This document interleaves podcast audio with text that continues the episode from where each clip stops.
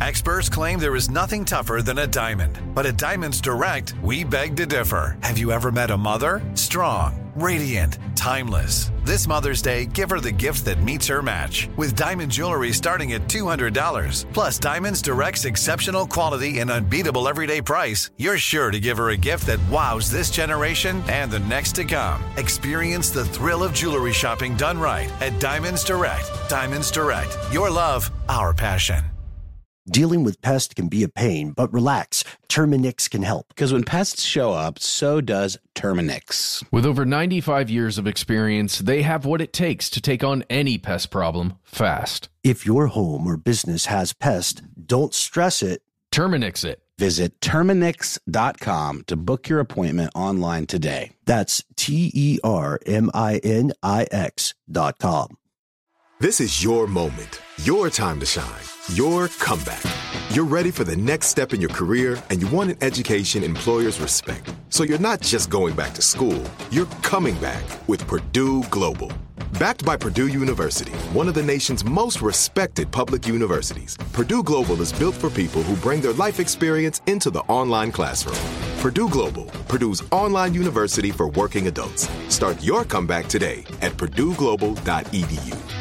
Live Nation presents Concert Week. From now through May 14th, get $25 tickets to over 5,000 summer shows. That's up to 75% off a summer full of your favorite artists like 21 Savage, Alanis Morissette, Cage the Elephant, Celeste Barber, Dierks Bentley, Janet Jackson, Meghan Trainor, Peso Pluma, Sean Paul. Sum 41, and many more. for way less. Grab your tickets now through May 14th to see all of the artists you love all summer long. For just $25 each. Visit livenation.com slash concert week to buy now. That's livenation.com slash concert week to buy now.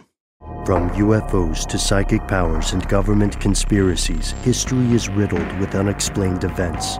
You can turn back now or learn the stuff they don't want you to know. A production of iHeartRadio.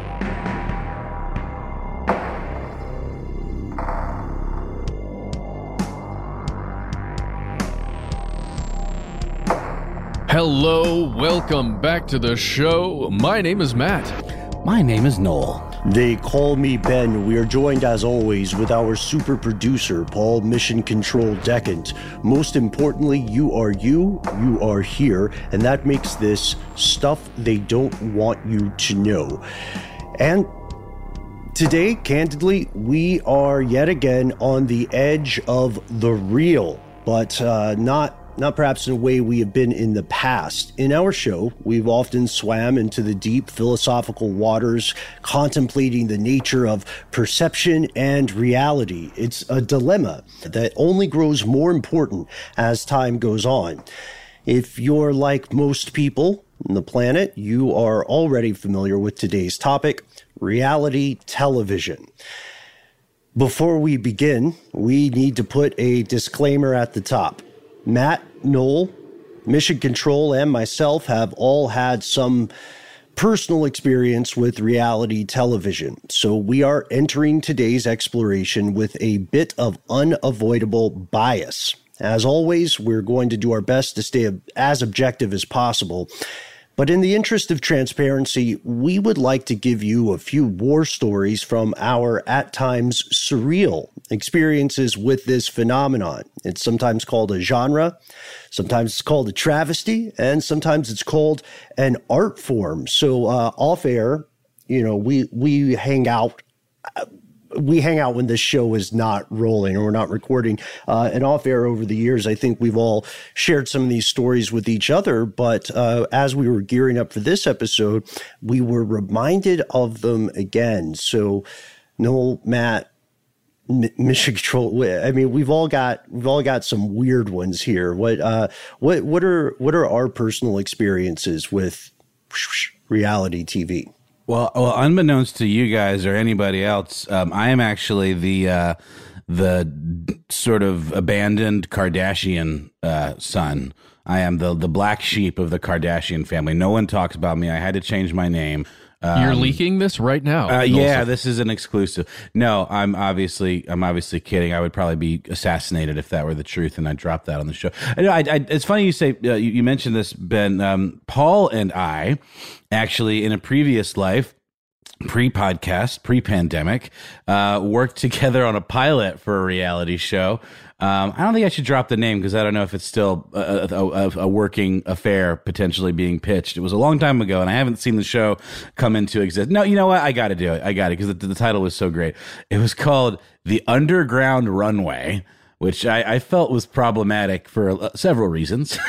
because the implication makes you think of the Underground Railroad, obviously, uh, which is not connected to frivolous fashion concerns and kind of real housewives esque uh, drama, which is what this show very much was. It was these women, Buckhead type Atlanta women, um, starting a fashion brand in like a basement room of this very affluent uh, Buckhead esque. Let's say Buckhead, like people know that is. Buckhead is sort of like the bougie uh, brunch part of Atlanta, and um, they manufactured a whole lot of drama. There was one part where like they had a package sent to the house for this one particularly boisterous uh, European woman.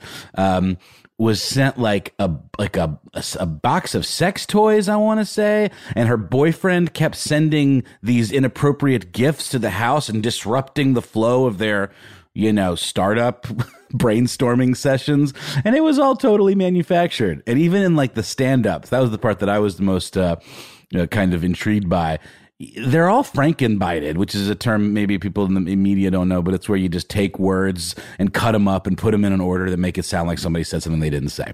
Um, and the director is literally there feeding them, telling them what to say to push the drama and make it as like salacious as possible. And it it was a hoot. I was only doing it for one day, but it taught, taught me everything I needed to know about the world of reality television. That's amazing. Wow.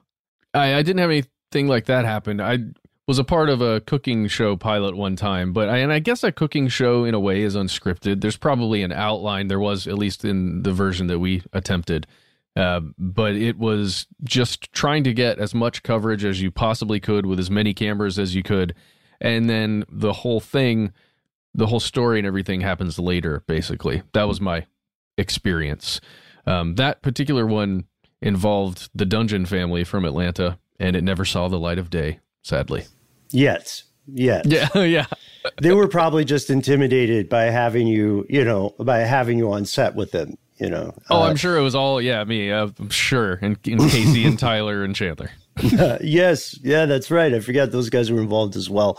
Uh, yeah, so Matt, you and I have had uh, a very strange experience. We flew to LA years, years and years ago to uh, make a pilot. Uh, make a pilot sizzle reel, which is a very common thing with production companies. They'll they'll make uh, almost on spec a, uh, a, a a fake trailer for a show that doesn't yet exist. They'll show the trailer to a network and say, "Wouldn't this be cool if this was Mm-hmm. a trailer for a real show?"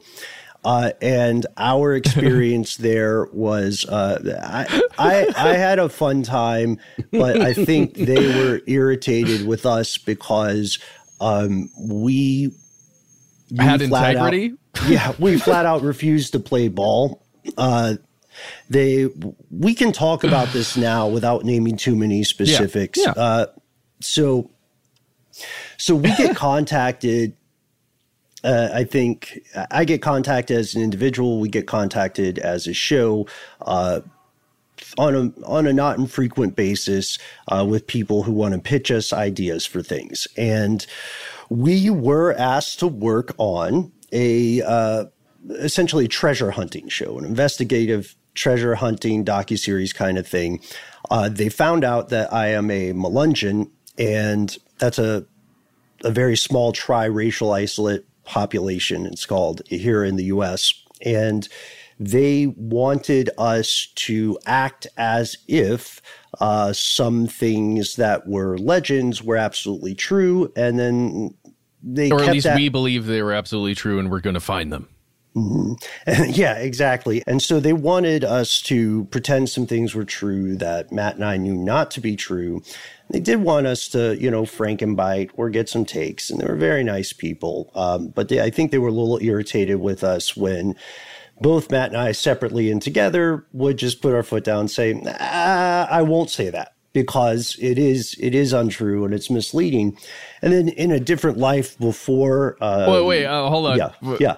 Do you remember being out in the dry, uh, just hills somewhere out there? I, I forget exactly where it was, but some somewhere out there near LA w- with uh, shovels and other like old tools that they made us carry and walk around for a long time while they shot video of it. yeah, they're wildfire country. Yes. Didn't they and, try to make you wear like a Indiana Jones esque explorer, like adventurer outfits or something? Did I make that part up, or I seem to remember that from? The I story. wish. No, okay, I made that up in my I, mind. Well, I have some stuff from when I was living in in uh, more on the road situations that I wore there. It was it was just yeah, it was just very strange. And it was not uh, us. yeah, it wasn't really us. And uh, and then previously, before falling into this podcasting thing, I had been cast in several things, many of which didn't come to fruition because you know in the world of television 98% of the stuff that gets pitched, nothing ever comes of it. Uh, and so we we have all had uh, a little bit of uh, experience in this world on the production end, on the possible hosting or quote unquote talent end. But as you can tell from the stories you've heard from the three of us just now, uh, there is more to reality TV than what you see on the screen. And the experience people have during production is very different uh, from the experience you as a viewer have when you see the end result. So today's question is what is the reality behind reality television?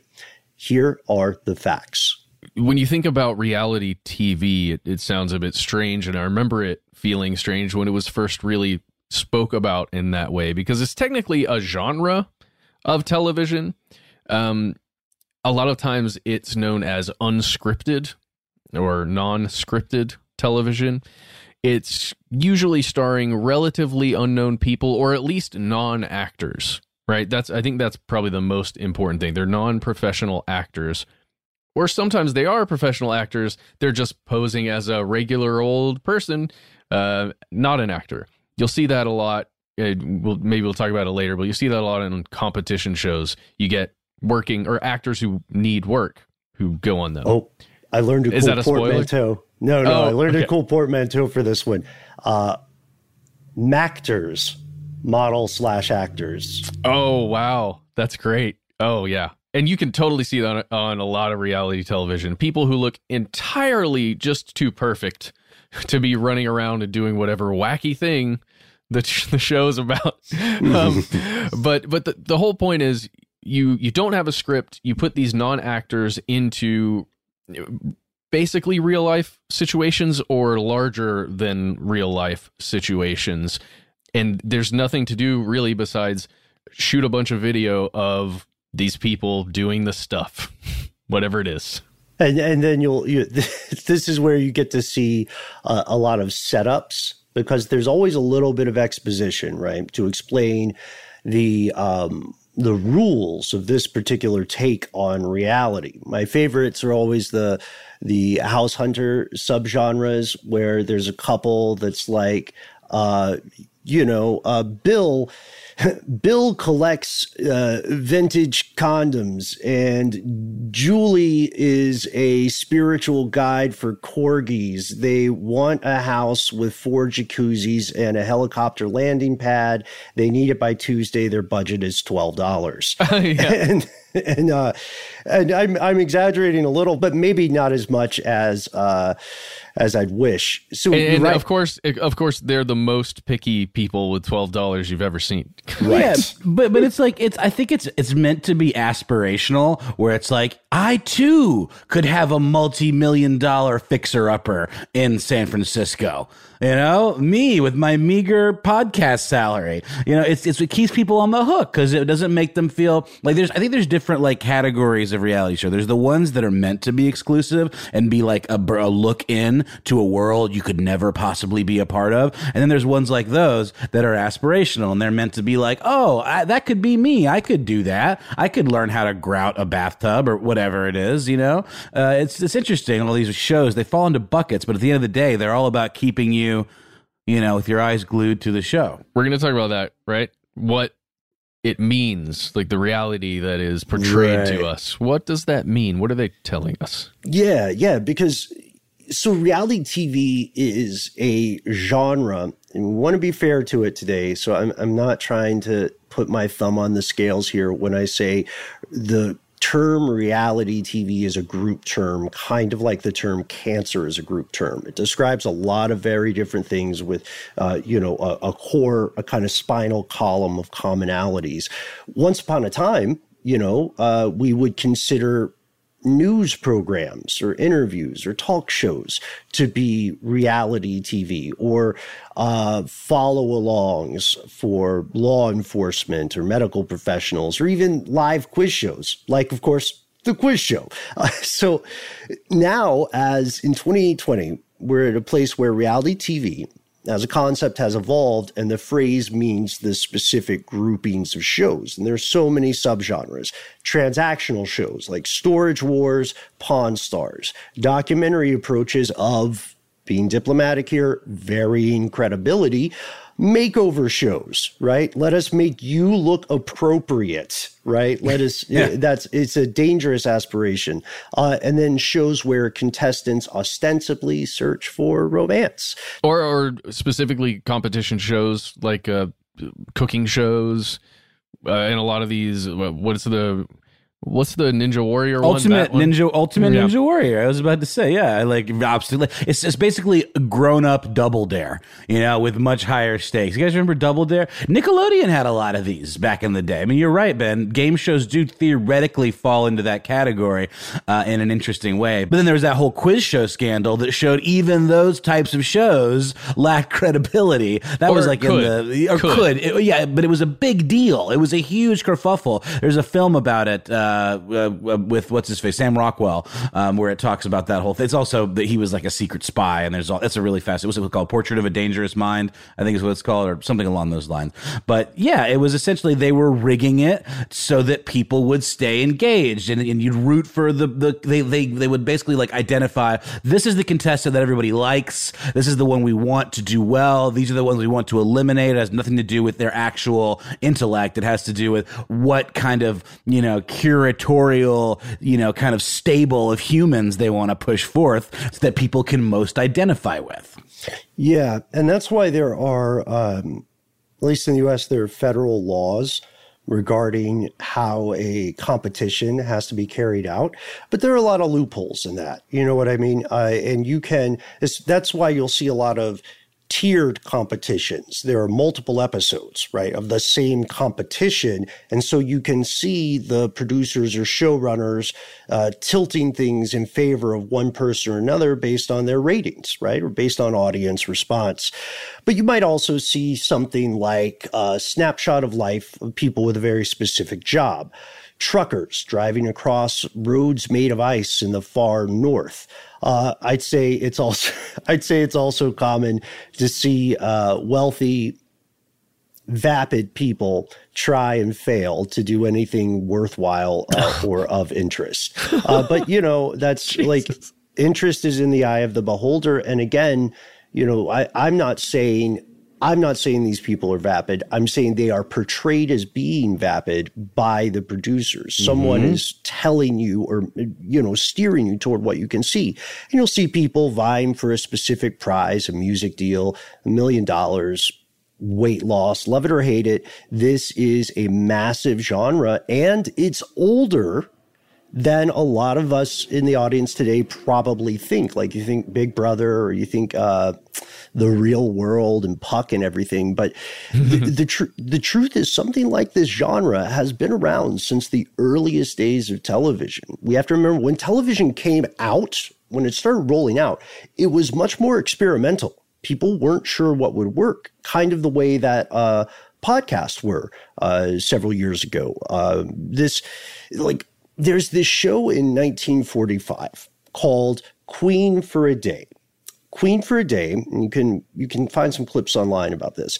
Queen for a Day would have various contestants come on the show and explain their plights, often in a very tearful way, to an audience. And there would be an applausometer.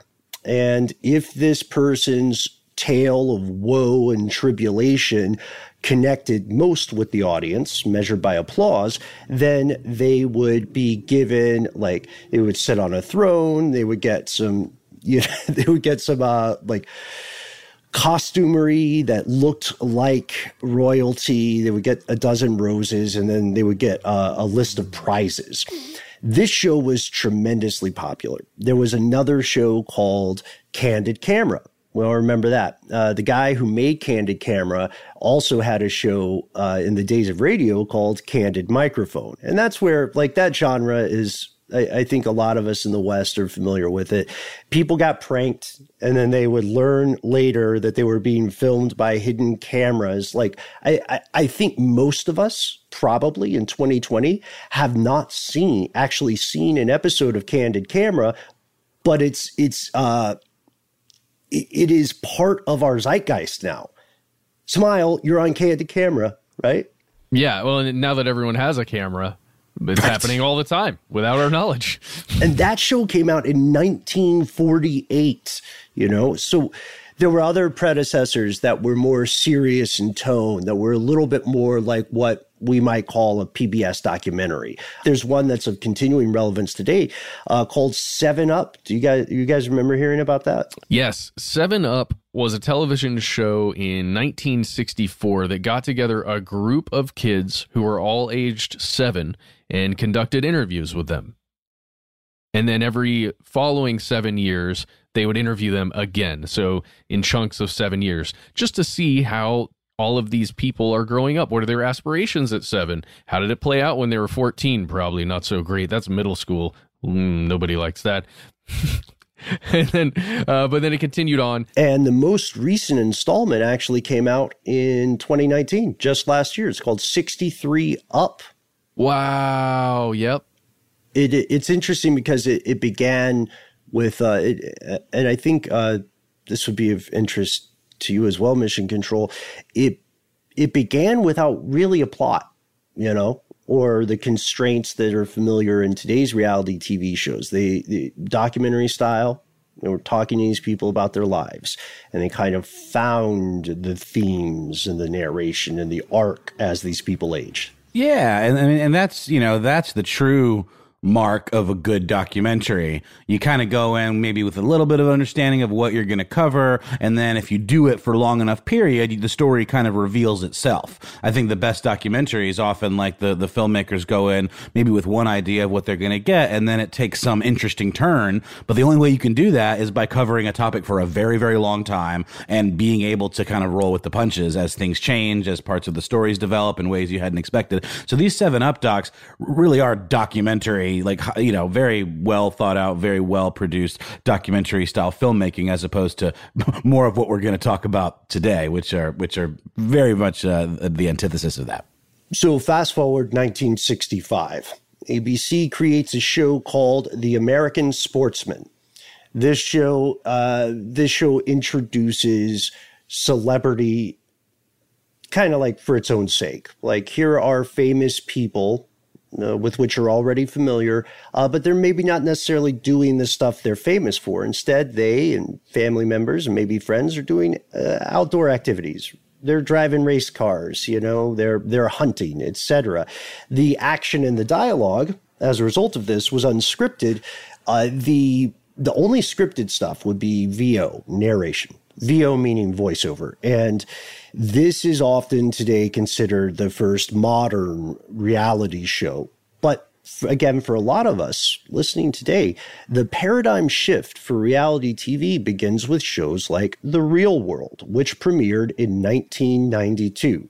Uh, strangers are selected, not, not famous people, maybe people who aspire to be famous, uh, these people anyway they're selected based on what the showrunners see as their potential for discord. And uh, and then they are put together in a shared living space. And what happens when people stop being polite and start being real right? Mm, this is something yes. that mtv spun out in multiple spin-offs and spin-offs. And did you guys watch this when you were when you were younger? I did. No.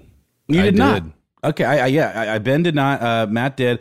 I definitely did. I I don't think the earliest one was I believe San Francisco, maybe, or was it London? I, I don't recall, but I definitely remember Puck. Puck was he was such a jerk. And then there was a, there was one particular season where there was like this kind of goth metal guy who was in London and he like sent his girlfriend a pig's heart uh, with a nail through it in a box and it was so like emo and I loved it. I was whatever his name was. He had like facial piercings. That's all I remember. But that was a leap forward because it really did feel like, oh my God, I'm a fly on the wall watching these people's lives unfold very organically with no uh, input from producers, surely, right? Right. Yeah. And certainly not cameras everywhere as you're trying to have an actual interaction with someone. And they're certainly not being plied with alcohol or other intoxicants, right? And oh, God forbid there be a second take of something. Anyhow, yes, you guys are right. The from there the genre was very much off to the races. Now we have so many subgenres of what is called reality TV. There are spin-offs of spin-offs of spin-offs, just like the heyday of sitcoms. The trend is, does not seem set to die down anytime soon. As a matter of fact, if anything, it can the, the trend continues, it escalates. In 2015 alone, there were hundreds and hundreds of reality TV shows on primetime cable, 83% more than scripted shows. Crucially, that number is not uh, the the entire snapshot because that only accounts for series that aired during prime time and on cable. So we're not counting broadcast network reality shows like American Idol or Survivor or all the documentary programs on PBS. Once again, thank you PBS for being there. it's uh, yeah. a, a big proponent of PBS. If you have cable in 2020 and, you know, a lot of us don't. A lot of us are cord cutters. But if you do have cable and you're near a television, odds are that if you turn it on right now and you just scroll through the channels, you will find inevitably some sort of thing that could be called unscripted or reality TV. It's here to stay.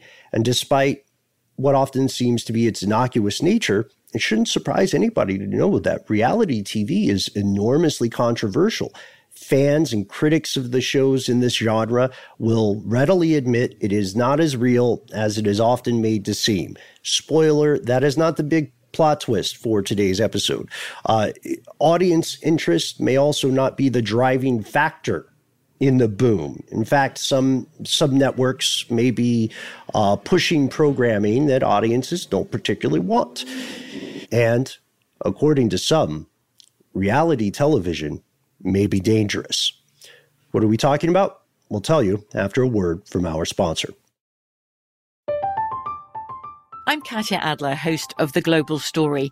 Over the last 25 years, I've covered conflicts in the Middle East, political and economic crises in Europe, drug cartels in Mexico. Now I'm covering the stories behind the news all over the world in conversation with those who break it. Join me Monday to Friday to find out what's happening, why, and what it all means. Follow the global story from the BBC wherever you listen to podcasts. When you think about the future, what kind of technology do you envision? Whatever the future holds, artificial intelligence will undoubtedly be at the heart of it all. Join Graham Class as he hosts season two of Technically Speaking, an Intel podcast from Ruby Studio in partnership with Intel. Explore the future of technology that's rapidly evolving our world today with the help of AI. There's still so much work and research needed to fully understand the power and potential of AI, and Intel is at the forefront of implementing AI and revolutionary technology that's changing the world we live in for the better. In each episode, Graham interviews the minds transforming medicine and healthcare, retail, entertainment, personal computing, and more while pioneering new uses for AI in these spaces. So tune in every other Tuesday and explore the latest technology that's changing our world today and creating a more accessible tomorrow. Listen to Technically Speaking, an Intel podcast on the iHeartRadio app, Apple Podcast, or wherever you get your podcasts. Hello, it is Ryan, and I was on a flight the other day playing one of my favorite social spin slot games on chumbacasino.com. I looked over the person sitting next to me, and you know what they were doing? They were also playing Chumba Casino. Coincidence? I think not. Everybody's loving having fun with it. Chumba Casino is home to hundreds of casino style games that you can play for free anytime, anywhere, even at 30,000 feet. So sign up now at chumbacasino.com to claim your free welcome bonus. That's chumbacasino.com and live the Chumba life. No purchase necessary. Group. Void prohibited by law. See terms and conditions. 18 plus. The best conversations I have with my colleagues are the ones that happen when no one is looking, when we're not 100% sure yet what to write. Hopefully, having conversations like this can help you figure out your own point of view. That's kind of our job as Washington Post opinions columnists. I'm Charles Lane, Deputy Opinion Editor. And I'm Amanda Ripley, a contributing columnist. We're going to bring you into these conversations on a new podcast called Impromptu. Follow Impromptu now, wherever you listen.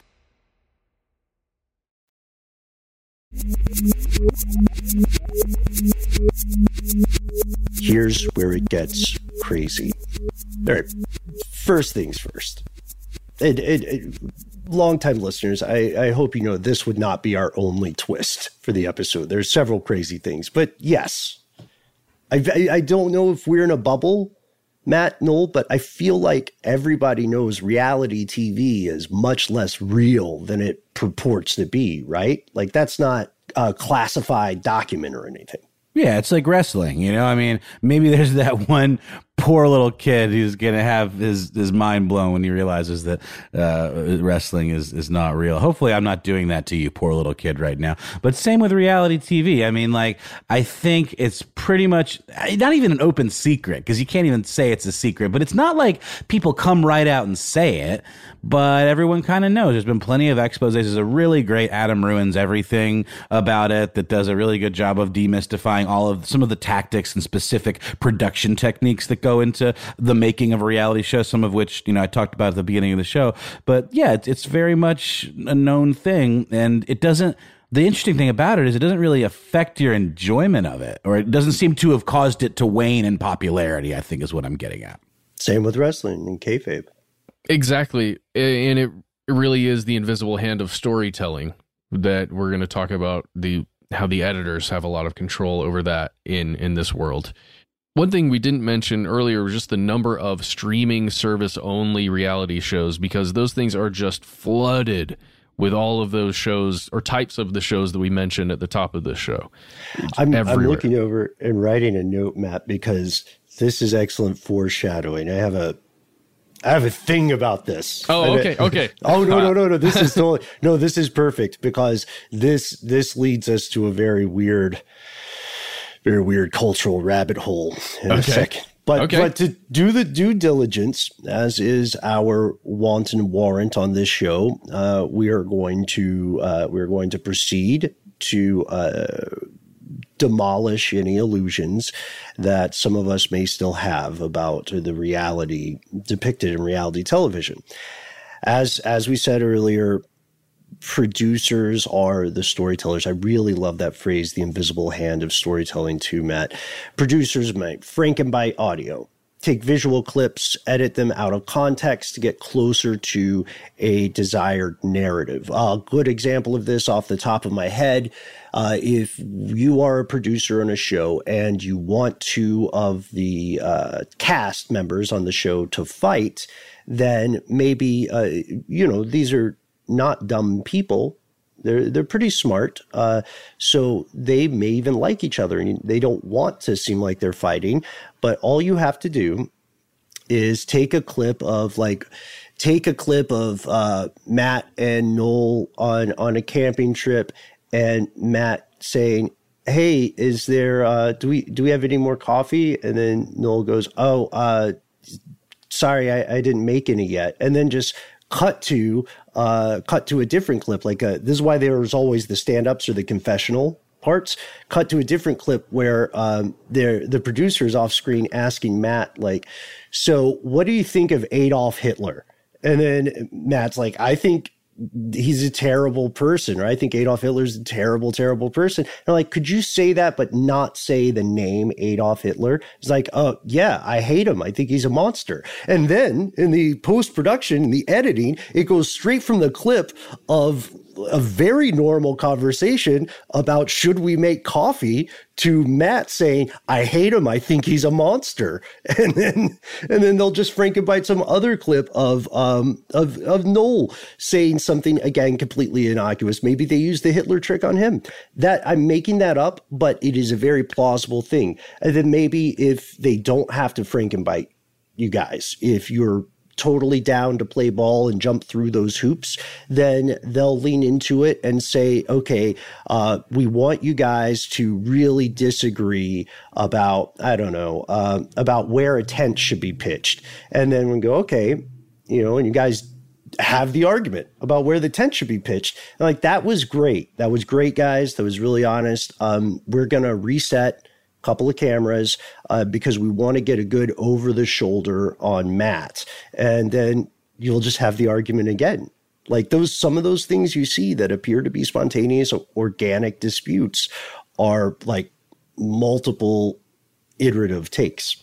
Oh, absolutely. And, and like I was saying with the the pilot that Paul and I worked on, the producers will actively do things to to game the system, like sending those packages, you know, to this uh, potentially braggadocious, uh, you know, cast member who, in, in an effort to like get the other women to be annoyed with her being all, look at me, my boyfriend's sending me all these amazing gifts. Oh, he loves me so much.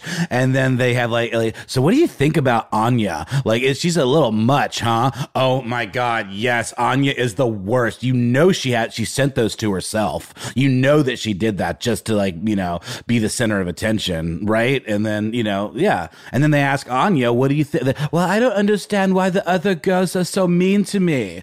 You know, I just am just so beautiful and my boyfriend just loves me. What's wrong with that? You know? And then it all comes to a head. And even that's manufacture because they literally have each other talking trash about each other behind their backs and they're poking the bear essentially and creating this situation where there's this like explosion moment. And then they capture that too. and then they potentially do that from other uh, angles, you know? It's it's it's it's it's pretty wild. Let me play this clip of what Anya said for you, and I'd like you to react to it. Exactly. Or even if you're in one of those confessional booths with a big bright light in front of you and there's a producer in your ear just saying, you know, we captured some pretty disturbing stuff earlier um, that was said about you and would just love to know what you think about this. And that's all you have to do. Because I'm on your side. You Yeah, know, oh, I want yeah. to hear your side of this. Uh, there's, uh, you know, a personal example too is uh, often things will get phrased as questions. That's one. That's one big part of interrogation and psychosocial manipulation, right? You don't you don't have to tell people what to say. You ask people a question and then frame it in such a way that you're trying to get them to say what you want them to say as though it were their idea. So, for instance, if you're on a pilot about uh, hunting for some uh, fictitious lost silver mine in the App- in, in the Appalachian forest, and someone says, "You know." I heard that there was a lost silver mine, and I you, I heard that there were even statues there hidden that might have some Mayan influence. Yeah. What do you think about that? And I'm like, well, it's the first time I've heard it, and I don't think it's true. Oh, and if you could please rephrase my question in your answer. Please rephrase my question in your answer, by the way. But what if it? But what if that happens too? But what I'm talking about is like they'll go. But what if it was? Could you just repeat the question? yeah. which is why like which is why you'll see people who are you know um incredibly reputable scientists who are top notch right? And they'll they'll uh they'll come off looking like they believe wholeheartedly in ancient aliens or something like that. And a lot of those scientists are very uh upset at, you know when when they see the end result because they've been told just to say uh, just like read these questions and they'll read five questions. And one of them is the one that the showrunner is aiming to use right Well, and, and the reason I bring up the whole please rephrase my question in your response, A, it's a good technique so that you can cut out the interviewer's voice so that you have a self-contained soundbite. But it also kind of primes the pump for whatever for getting that person to talk about what you want them to talk about. So you ask them this question and then they literally have to kind of frame their entire answer around incorporating that question into their response thereby making that sort of the locus of control for the whole the whole shebang where like it starts from okay i have to like answer maybe it's a leading question it usually is and then you're playing totally playing ball by making that question part of your answer when maybe it was a question that it was phrased in a divisive way or in a leading way or in some way kind of like you know um, misleading. This is the way i think about it guys. So uh, uh, most of us out there have seen or know what a script is, right? We understand that it's a series of words on a lot of paper that tells usually a camera and actors what to do. That's generally it, what's going to happen on set. The way I think about reality TV is that you don't have a script at all until you've got all or most of your stuff shot. And then you form that script backwards basically from what you know you what you want to happen and then everything else you kind of plot in with footage that you've collected, right? And there's going to be holes in there that I need to get from point A to point B somehow. Now I need to get this person or somebody else to say this very specific thing. And they use the technique Ben is talking about, where they will just try and seed you with something uh, as the actor or character, or try and psychologically manipulate it out of you in some way. And for many people, this can feel like a big break, you know. So we're incentivized to play ball. But but okay, so we we've proven that this stuff happens. Producers also, by the way, are known for breaking various rules off camera. You're in a survival show, right? There's one where it's like literally people are supposed to be running around naked, surviving in the wild, uh, but off off air, they're supplied with medicine, they're supplied with food and things like that when the cameras aren't rolling. So, yes, there are many, many, many, many instances of what could be called active conspiracies on the sets of many reality TV shows. That doesn't make them bad, again, because, hey, if it's an open secret and people still dig it and no one is getting hurt, no big whoop, right? Uh, where, where's, where, where's the beef? Where's the impossible burger in that one? But it turns out, because remember, folks, we said that's not the big twist here. Everybody knows that reality TV itself is it got a, more than a bit of kayfabe to it, as they say in wrestling.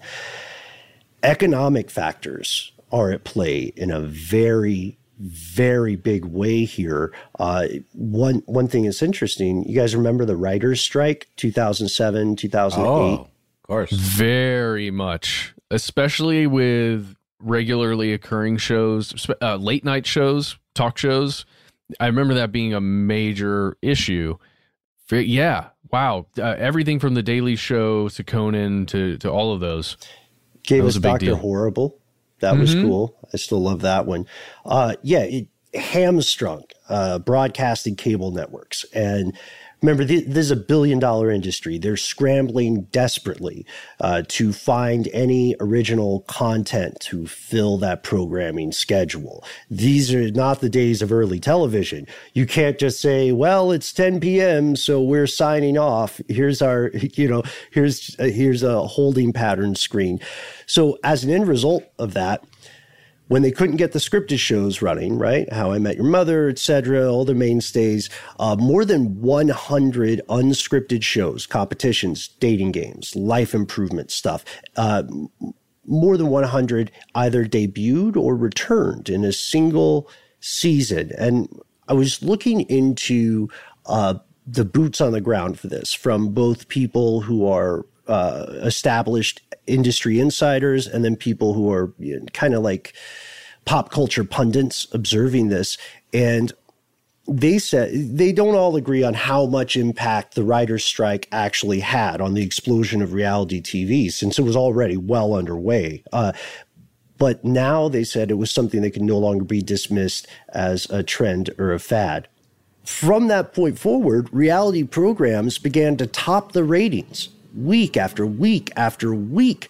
And it was so good for the bottom line. This is something that we have run into even in our own little, uh, our own little domain of media. Unscripted television is much, much cheaper. Right. Because you don't need a writer, you don't need a set. Barely. I mean, if you're doing a game show, I guess, but that would that's a little bit of a conversation for a different day. Um, you just need a handful of producers or handlers. Uh, you wouldn't even really call them a director most of the time, I think they're just producers who are kind of like, you know, you've got a, a, camera crew and people that are making sure to get the coverage. And you probably have a director of photography that's just assuring that they capture as much as humanly possible. But so many of these shows, too, like use things like GoPros or use like even iPhone footage. You know, I mean, it's that you don't need a massive glitzy production with tons of lighting. You can use a, a skeleton crew and you're just setting up and picking up in some very, like, maybe there's a a whole show that takes place. Definitely, there is in a house, like a Big Brother situation, where it's just lots of little cheapy GoPro cameras mounted everywhere in those confessional booths or what have you. It's all really, really affordable. And think about something as simple as set dressing in in a place. So in a reality show this person, you may enhance the reality of what exists in their room right? To make that character seem more oh, they really like baseball. But in a in a film or a tele a scripted television series, you have to very specifically place things that are going to tell you about the arc of that character. And the money that you spend on just stuff for set dressing is insane. And the people you have to pay to make sure all of that stuff gets in the right place and is in the right spot every time you roll camera. Um, that, and that's like a, this tiny sliver of expenses that you're saving when you make unscripted. And, and Matt is, uh, I, hope you don't get mad at me for disclosing this, man. But uh, Matt, I can tell you're still a little bit bitter about the uh, set design cost that sank uh, that sank your historically accurate uh, period piece series, right? On uh, what, what was that again? What what time period was that? My historically accurate period accurate period piece project. Uh oh man, improv, improv. Uh, yes and yes and oh, it, it was. Mm, I got nothing, guys. No, okay. but, uh, it was probably difficulties. Got, I've kind of got something like this going on behind me right now. If you can see this video, uh, I am ridiculously delayed right now in our Zoom call, by the way, and it is weirding me out.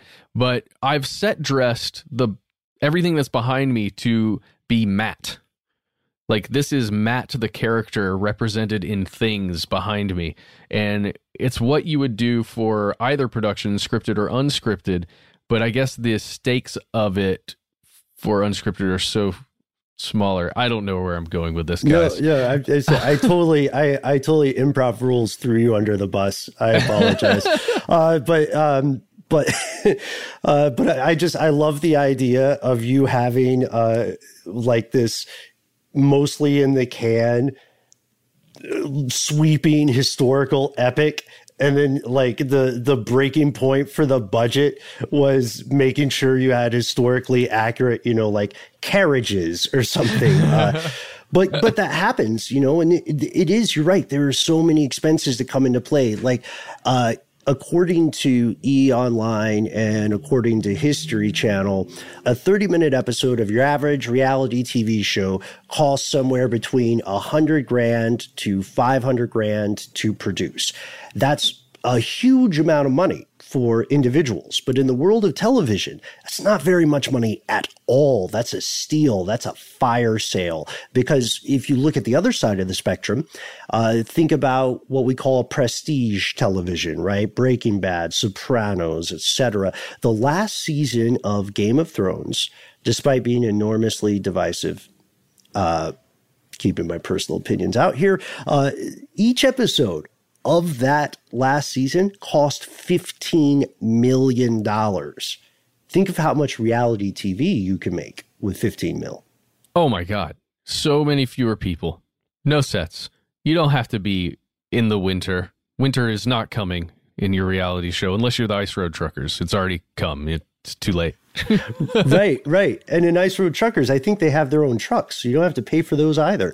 Uh, this means that there's inherently going to be more risk in making any kind of scripted show because a huge budget doesn't always translate to huge ratings, doesn't always translate to commercial success. You could spend millions of dollars per episode on a season of something and critics could pan it. And it, you know like it would be the worst move of your career. So why write a stunning fantasy? Why produce this historically accurate sweeping thing when you could just churn and burn unscripted material across all these different subgenres? I i mean the the weird thing is for a while production houses were creating scripted television and it was very expensive to create it and they were also regularly losing in their ratings to reality TV.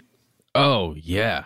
I mean, we run into that a lot in podcast world and a lot of big television production companies are seeing that as an opportunity as well where it's all about the intellectual property wars where it's like people want to develop things for as cheaply as possible and test out intellectual property.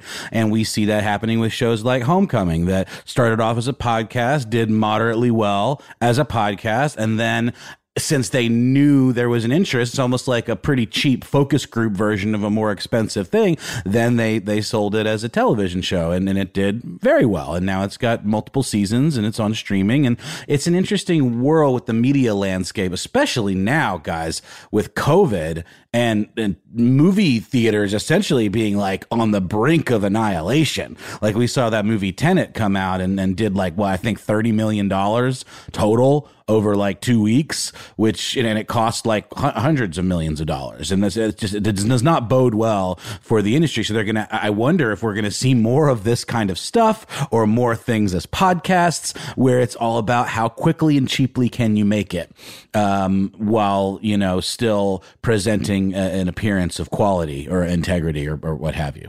Yeah, let's let's talk about that. The money, the actual ticket price, right? Really quickly here. History Channel or you know history excuse me history they would budget 225000 to 425000 per episode for an unscripted show uh, just and they make a lot of them and they have historically made a lot of them and and they air some of the highest rated shows in america their show pawn stars that we talked about uh, we mentioned at least in passing at the top of the show where it's literally a pawn shop what happens that's exciting in this pawn shop well you got to tune in to find out. That was beating Mad Men, one of the most lauded shows to come around in a long time. It was beating that. Pawn, Pawn Stars was beating Mad Men in ratings on Sunday nights when they were both airing at the same time. And it was infinitely cheaper. Oh, you know, yeah. the the um, the profit margins are much higher because the production costs are much lower. The people that would be the talent, right? The principal cast of something like Pawn uh, Pawn Stars or something like um, American Pickers or something, they tend to make much much less than actors in a scripted series. We've all heard stories about a successful sitcom and uh, how much money each actor makes per episode. Also, the scripting. We talked about this little. The scripting that does occur is kind of like um, a, a long form, semi improvised thing. There are beats to this story. There's a narrative spine, and that falls on the producers. The producers are not considered writers. They are not represented by a writers' union. That also lowers the cost. Those two factors alone mean the profit margin on a reality TV production can go as high as 40%. Like back in its back in its glory days, American Idol was making was generating 96 million dollars in revenue.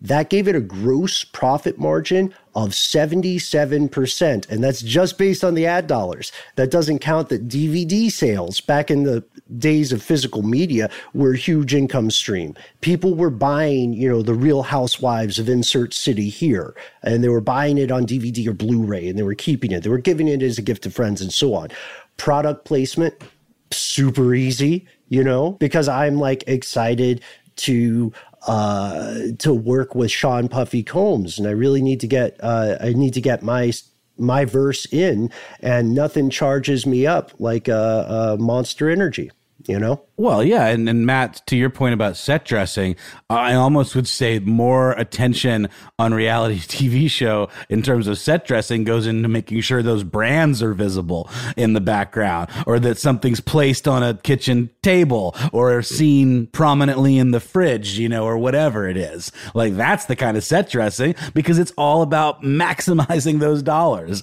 and, and, and making sure that no, it doesn't matter if, oh, this tells a story about a person or an It's can you see the box of flaming hot Cheetos? They don't come in boxes; they come in bags. But you get what I'm saying.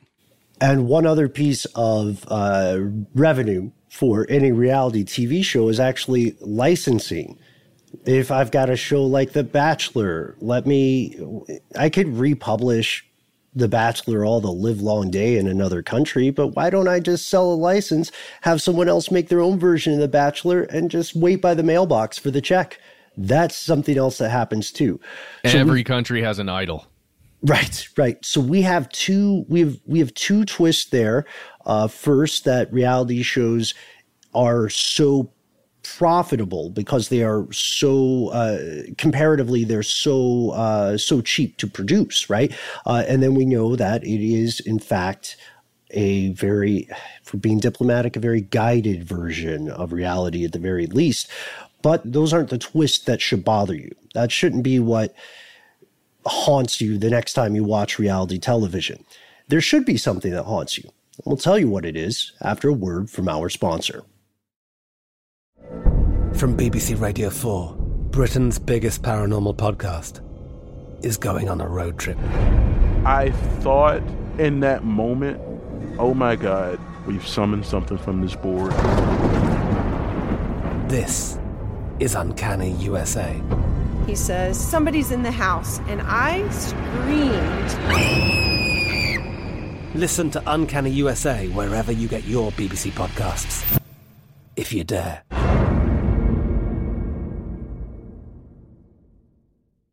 When you think about the future, what kind of technology do you envision? Whatever the future holds, artificial intelligence will undoubtedly be at the heart of it all. Join Graham Class as he hosts season two of Technically Speaking, an Intel podcast from Ruby Studio in partnership with Intel. Explore the future of technology that's rapidly evolving our world today with the help of AI. There's still so much work and research needed to fully understand the power and potential of AI, and Intel is at the forefront of implementing implementing AI and revolutionary technology that's changing the world we live in for the better. In each episode, Graham interviews the minds transforming medicine and healthcare, retail, entertainment, personal computing, and more while pioneering new uses for AI in these spaces. So tune in every other Tuesday and explore the latest technology that's changing our world today and creating a more accessible tomorrow. Listen to Technically Speaking, an Intel podcast on the iHeartRadio app, Apple Podcast, or wherever you get your podcasts. Okay, round two. Name something that's not boring. A laundry? Ooh, a book club. Computer solitaire, huh? Ah, oh, sorry, we were looking for Chumba Casino. That's right. ChumbaCasino.com has over 100 casino style games. Join today and play for free for your chance to redeem some serious prizes. ChumbaCasino.com. No purchase necessary. Full prohibited by law. 18 plus terms and conditions apply. See website for details. There's a lot happening these days, but I have just the thing to get you up to speed on what matters without taking too much of your time. The Seven from the Washington Post is a podcast that gives you the seven most important and interesting stories, and we always try to save room for something fun.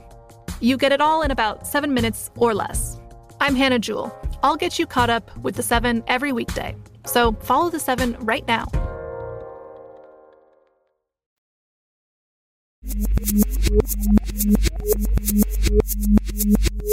So the final twist is what we could perhaps call cultural danger. Uh, this reminds me a lot of, we've seen it depicted in fiction as well in the film adaptation of the Hunger Games.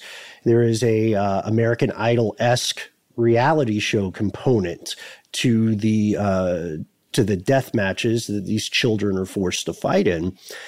And this didn't come from, you know, just the mind of the author. Over at the New Yorker, a writer and journalist named Kelefa Sanneh outlined some of the less obvious dangers of the cultural impact and enormous influence wielded by reality TV. Anthropologists have been looking at the concept of reality TV since as far back as the 1970s. In 1973, anthropologist Margaret Mead wrote an essay that was kind of uh, under the radar, published in TV Guide, where she expounded on the impact of this new genre.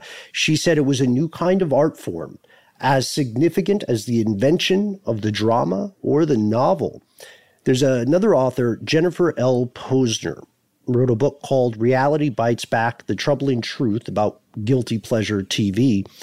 And she notes that a lot of these shows, whether by design or by accident, a lot of these shows end up reinforcing what are seen as cultural or social norms. It's education as well as entertainment when you when you watch these shows and you react when we when we react as though we are scandalized by something or we are touched or we are saddened, what we are reacting to is the depiction of a cultural norm or what someone wants to be a cultural norm that is foisted upon us as the viewer. Or we're, we're rooting for someone to meet cultural norms and to be like us, one of us. Or to, you know, to, to, yeah, to conform Really, mm-hmm. what we're learning is conformity. It is an education as much as it's entertainment, but it's not sold as such. And that's that's a secret that people don't talk about as often as they should. In some cases, this stuff is straight up propaganda. Think about it. A show about losing weight reinforces the concept of what is or is not considered an acceptable or ideal body image. Shows about finding love have this heavy implication that people cannot be happy by themselves themselves that to be a full member of society, one must participate in rituals like marriage. Makeover shows skirt the line of ri- ridiculing people for, you know, being themselves. Yeah, they, they want us to, uh, they want us as the audience to agree that yes, these wretched souls are, are, are just not good enough. So thank God and thank the network that someone is here to correct that misconception for my personal amusement. I mean, think about the racial stereotypes that proliferate through a lot of these things. A lot of matchmaking shows too. Uh, there, like there, um, numerous contestants, multiple shows have alleged serious discrimination based on race. Oh yeah, for sure. And, and just something to think about here. In any anything you're watching on television, there is always subtext to what is occurring at all times. Actions that are taking place, character representations, even if they are reality, the way they're represented, there's subtext to that. There's stuff that is not said. It's not on the page written down, but it has meaning. There's a reasoning that you come to, whether consciously or subconsciously, about these things. And it's no different in something like The Sopranos versus something like Honey Boo Boo. There's subtext in there that maybe you're not necessarily grasping in that moment, like Ben just described uh, a lot of various ones. But yeah, there's there's some there's some pretty bad stuff that's been alleged here. Just I just want to put the subtext angle in there. Yeah, I mean, consider also there's a transactional angle to a lot of this. Humiliate yourself for in front of millions of strangers for the chance at somehow in some way having a better life. Those contestants on Queen for a Day, right? Or, or, thousands of reality TV show contestants over the intervening decades. They're forced to undergo various forms of degradation, emotional trauma, or at least the appearance of it, for the passive amusement of strangers. Fear factor. Yeah, yeah, yeah. Eat bugs. Why go to college? Sure yeah, goat penis, whatever. Yeah, but I mean, uh, it it is kind of the modern equivalent of like bread and circuses, like the you know gladiator battles. Like it's people, it's it's literally it's weaponized Schadenfreude, where, we it's so popular because it makes people feel better about themselves to watch people they perceive as lesser than them humiliating themselves on public television. Like, look at that idiot. At least I'm not that stupid, or at least I'm not that poor, or at least I'm not that desperate, or whatever. It's it's it's it's weaponizing this impulse in human beings that is very nasty. Agreed. I mean, think about too. I, I don't want to be a stand and deliver character going, these kids. But think about it. Uh, reality television can make this profound impact on the mind of younger viewers, especially. Are we, for instance, teaching human beings uh, to dehumanize other folks just because you see them on a screen? Are we teaching audiences to prize competition over collaboration, to value image and appearance over merit and ability? are we, as is so often alleged, dumbing down our species? Because I can guarantee you, a lot of, I, I, don't know about you guys, but a lot of my friends who don't live in the US immediately think of the worst of reality television when they think of the average US resident. Yeah. Uh, hey, just on that on that competition angle, the only the only extra thing I would put in there is that some British competition shows, such as the Great British Baking Show, love, do actually love, love. foster the collaborative effort thing. Yes. Kindness, yeah. gentleness, helping your fellow human beings. I love it. Great British mm. Bake Off show is the b- baking show is the best. Yeah, and that one small thing makes it a completely different experience. And the takeaway, the emotional takeaway from the show is is massively varied from something you'd get where you know it's one one takes all and and just because it's one takes all we all have to be uh, at each other's backs with knives and there's still a winner the, the Great British Baking Show has a winner, but at the end, all of the other competitors come back and they have a picnic on the heath, you know, where the tent was was uh, pitched, where they do the tent, you know, that, that's the whole thing takes place inside this massive tent, and everyone says how much they love that person, how much they're so happy for them, and they deserve it. And you know, I wish it would have been me, but if it wasn't going to be me, I'm glad it was whomever. There's this gen- genuine, exactly. Yeah, there's this genuine um, sense of uh, of love in that show. And I, am sorry, I'm gushing about great because it's it's coming back. By the way, there's a new season. I think starting this Friday or today uh, which we record this uh, this episode. This so. whole thing has been a plug for the Great British Baking Show.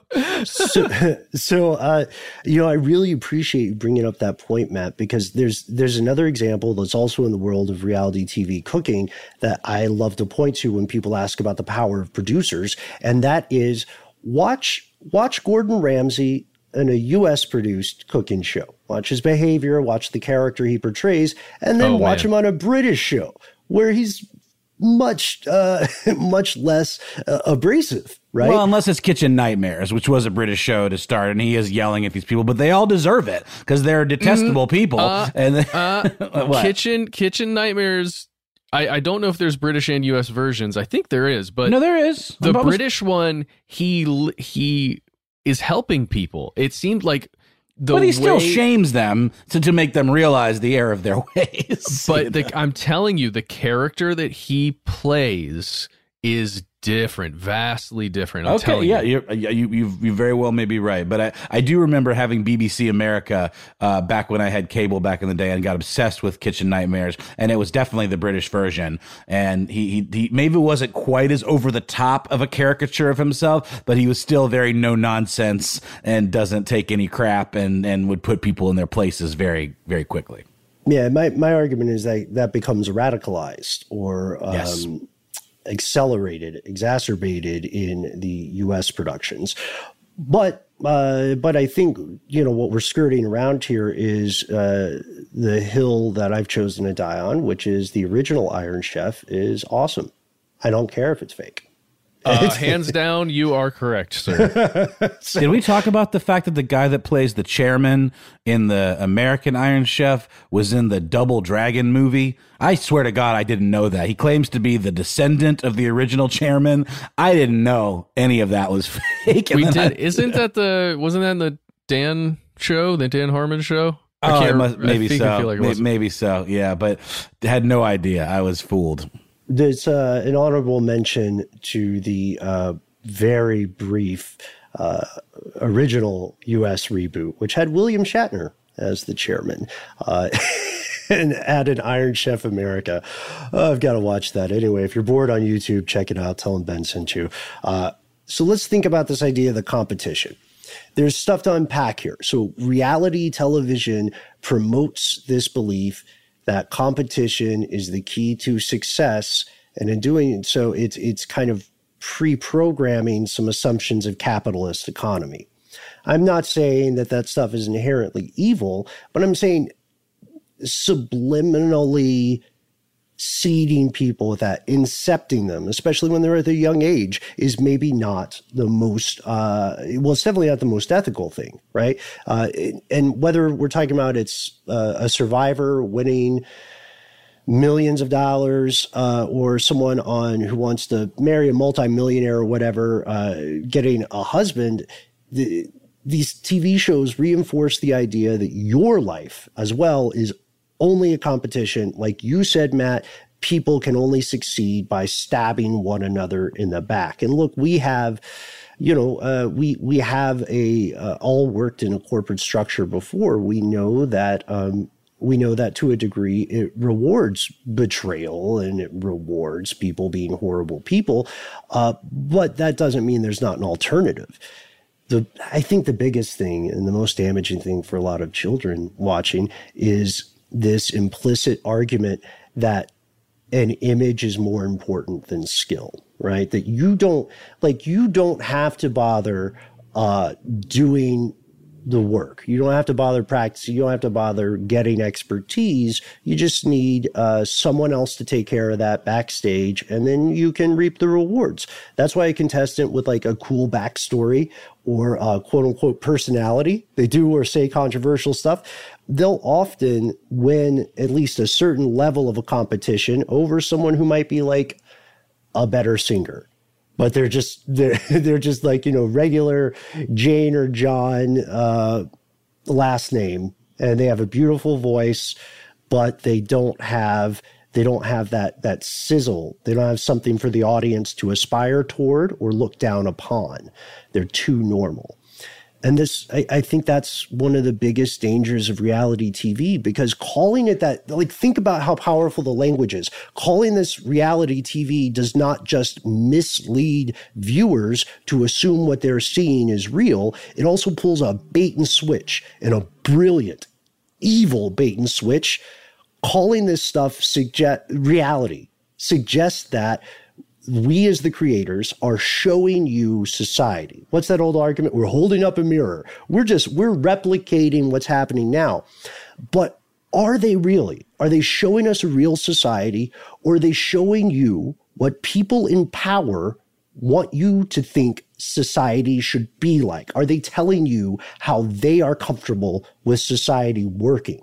Compete, don't collaborate. Well, or, or not only that, but it's also putting forth all of these very surfacey, commercial kind of ideals and these as- aspirational in terms of like, I want to have that million dollar home. I want to have these products. I want to live this lifestyle. And it's something that forces people to maybe spend money on Gucci belt bags they can't really afford because they want to look like a Kardashian.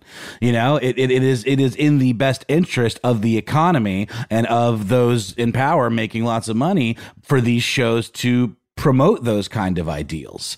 And not this the ones that the British shows promote about helping your neighbor and collaborating and working together to make a society better for everyone. Because there are people with a vested interest in society not being better for everyone. Compete don't collaborate uh, appear to be like the way you look is more important than who you are. And people who have talent uh, are irrelevant unless they look good doing it. I, this is this is very dangerous stuff.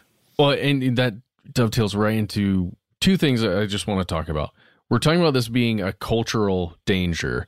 I think this is more of a personal danger because, and this is just my opinion I think reality television normalized the concept of needing a camera for mundane things to be recorded, which then went directly into social media, ah, which then mm-hmm. created within ourselves, each of us, the belief that it is worth taking a picture of the food you're about to take and then sharing it with everyone and and placing your hopes on the the possibility that somebody else might tell you that that was a great thing. Well, social media just made us all reality stars, made uh, in our own minds, yeah. in our own minds, Matt. You uh, know what I mean? That was my big, yeah, that was my big in review. I'm glad we're on the oh, same page. That's what's yeah, happened. I'm sorry. No, I no, you're right. That's what happened. No, no, you're right. That's the big, um, God, I, no, I would hate to feel like we're doing anything other than collaborating. Like this is that's that's the big point, you know, because reality TV when it began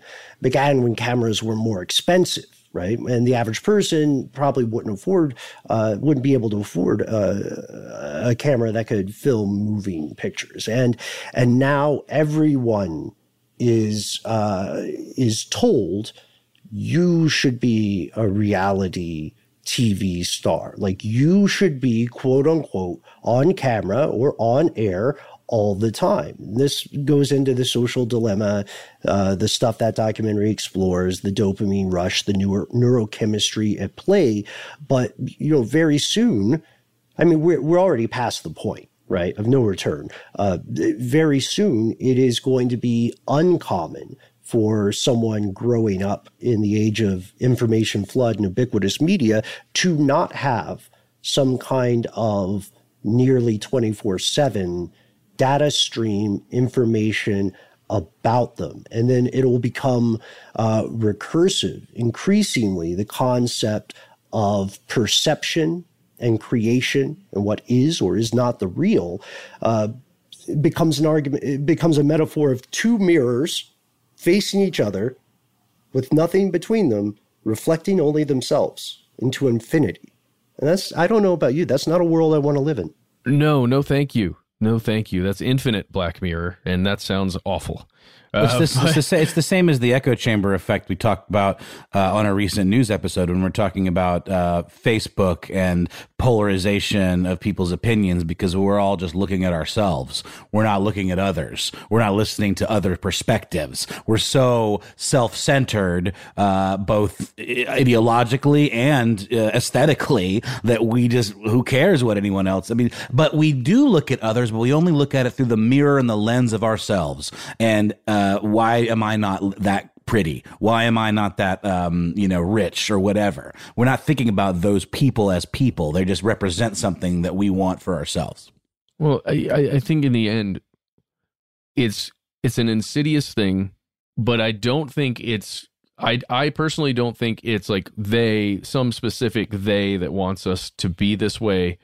Besides just overall consumerism and and large um uh, maybe it is just capitalism with a giant C that anyone who benefits from selling goods and services um, and you know massive global economies maybe it's just the global economy that we could blame for it where where they need they need us to be thinking about things and stuff that we can buy. And when we're sharing all that stuff it's no it's no secret that there are ads. If you're scrolling through Instagram or whatever you're using, there's an ad every three or four spaces that you're scrolling past. And that is very, I mean, th- there's a reason for that. And it's because you're consuming and consuming and consuming. And there's another thing that you can consume, and it's so easy. You just click on it. And I think the real danger here, it's there's a the common phrase of dumbing down society, right? That we and that is to an extent correct, but I think the biggest thing is that it's decreasing mindfulness and self-awareness and and and the awareness of others. It's kind of what you're hitting on there, eh, guys. It's just I think that's the danger and that's the real insidious thing. And a lot of the people that are creating this stuff, the reality television and all these things that come together, they don't even realize that they're working, you know, towards that end goal. They're just as we outlined earlier, they're doing all of these they're doing it for all the reasons that we outlined right? Yeah, it's uh, the it's not look, it's not like it's not as if there is some sort of shadowy cabal of people who secretly, through a series of front organizations, own the entirety of media and want everybody to turn into an increasingly your person. It's it's instead it's a matter of how much profit can we make? How quickly can we make it? Consequences be damned. And that's like that's uh, I I know that's maybe a harsh a, a harsh way to say it, but it also we have to be we have to be very clear with this. we're not saying that the people who are making reality TV or participating in it are somehow across the board terrible, terrible people. Uh, we're also we're also not accusing anybody in the production of reality TV of being some super brilliant evil mastermind purposefully uh, driving us away from the contemplation of reality off the screen. Uh, we're saying that's what happened. This is again, again, again, again, again. This is Mickey Mouse, Sorcerer's Apprentice, Fantasia. We automated some brooms. The brooms automated more brooms. And now the house is flooding. And there is not an easy way back. That is just clear. But but there are also maybe positive impacts of reality TV. People really do win millions of dollars. People maybe have really found genuine romantic love. Uh, people's lives may have been changed for the better. But wh- I mean, what do you think? Like I, I I was thinking of positive examples, and I can only they're outweighed by the negatives. I am now aware of what an ice road trucker is. Okay, I didn't know that was a potential job route for anybody, but now I know it's there. There are also shows like Queer Eye, for example, like that is a very important way of I don't know, normalizing uh, a, a lifestyle and a and a, a, type of people that some people in Middle America never see, or it's some representation. people representation exactly. And I think that's important. And Queer Eye, especially the new season, is much more like that Great British Baking Show style of programming, where they're here to help people. They are very. It's all about inclusivity and about making people feel good about themselves and empowering people. You know, um, but again, it's also it really is important in, in its representation of the uh, the the gay and queer community uh, in places that just don't see that and maybe have a negative uh, idea of what that means, and this can kind of normalize that in a very important way. Um, and also, it's something that kids grow up seeing, and it makes them feel if they end up deciding that that's how they feel in terms of their how they identify, it gives them something that they've seen since they were little that lets them know that they're you know not alone. No one has to struggle with those kinds of things anymore. The idea of coming out because you have all these stories on on shows like that. Uh, so I think that's that's a that's a positive. Agreed. So, question we end on today is uh, we we've outlined the the dangers, the potential, the trends, the history, the present, the past, and the future, and what we think about it. But as always, the most important part is to hear what you think about it, specifically you? What are the positive impacts of reality TV? Are they outweighed by the negative? What do you what do you feel when you are watching these? What reactions are uh, inspired in your mind? What do you think the future of reality television will be? Uh, just speaking for myself here, I, I'd love to hear your take. I, I also want to know if we're going to live in a dystopian world where uh, having a 24 7 stream somehow curated of your life is as important as having a social security number or something. Like, I, I think we're, we're already curating our lives through social media, right? In one degree or another, we're all becoming a brand. So tell us how far you think it'll go. You can find us on Instagram, Facebook, Twitter. Uh, we're you can find us on our social media sites, right? Uh, we recommend Here's Where It Gets Crazy. If you're still on Facebook, uh, you can see our favorite part of the show, our fellow listeners. Uh, you can also find us, if you wish, as individuals. Yeah, I'm on Instagram at How Now Noel Brown. I am Matt Frederick underscore iHeart. You can find me uh, at Ben Bowlin HSW on Twitter. You can also find me at Ben Bowlin uh, on Instagram. And if you think social media is not your like cup of hammers or your bag of badgers. I don't know what a cup. How of many hammers can is. you fit in a cup, Ben? It Yeah, depends that's on the the size of the cup. yeah, fair. Uh, it's the then- handle. It's really the handle. It's, Yeah, it the the uh, we have a way for you to contact us via telephone. That's right. Our number is 1 833 STDWYTK. Leave a message. Talk to us. Anything you want to say, all your thoughts on this episode or anything else, just uh, put it on that line there. You get three minutes. And let us know if you want to be on air or not. You want us to use your name, little things like that. That's helpful for us. Otherwise, we just say anonymous person called. Something just flooded back to my memory when, when I heard you say that. I had a dream last night that we were all in the same room together recording an episode for the first time, and it was very important that we said that phone number together for the first time, and we talked about how uh, cathartic that was going to be. Um, it's the it's a spell Yeah. that we will cast again someday soon. Agreed. And if you don't want to do any of that stuff and you want to just get in touch with us the old fashioned way, why not just send us a good old email? We are Conspiracy at iHeartRadio.com.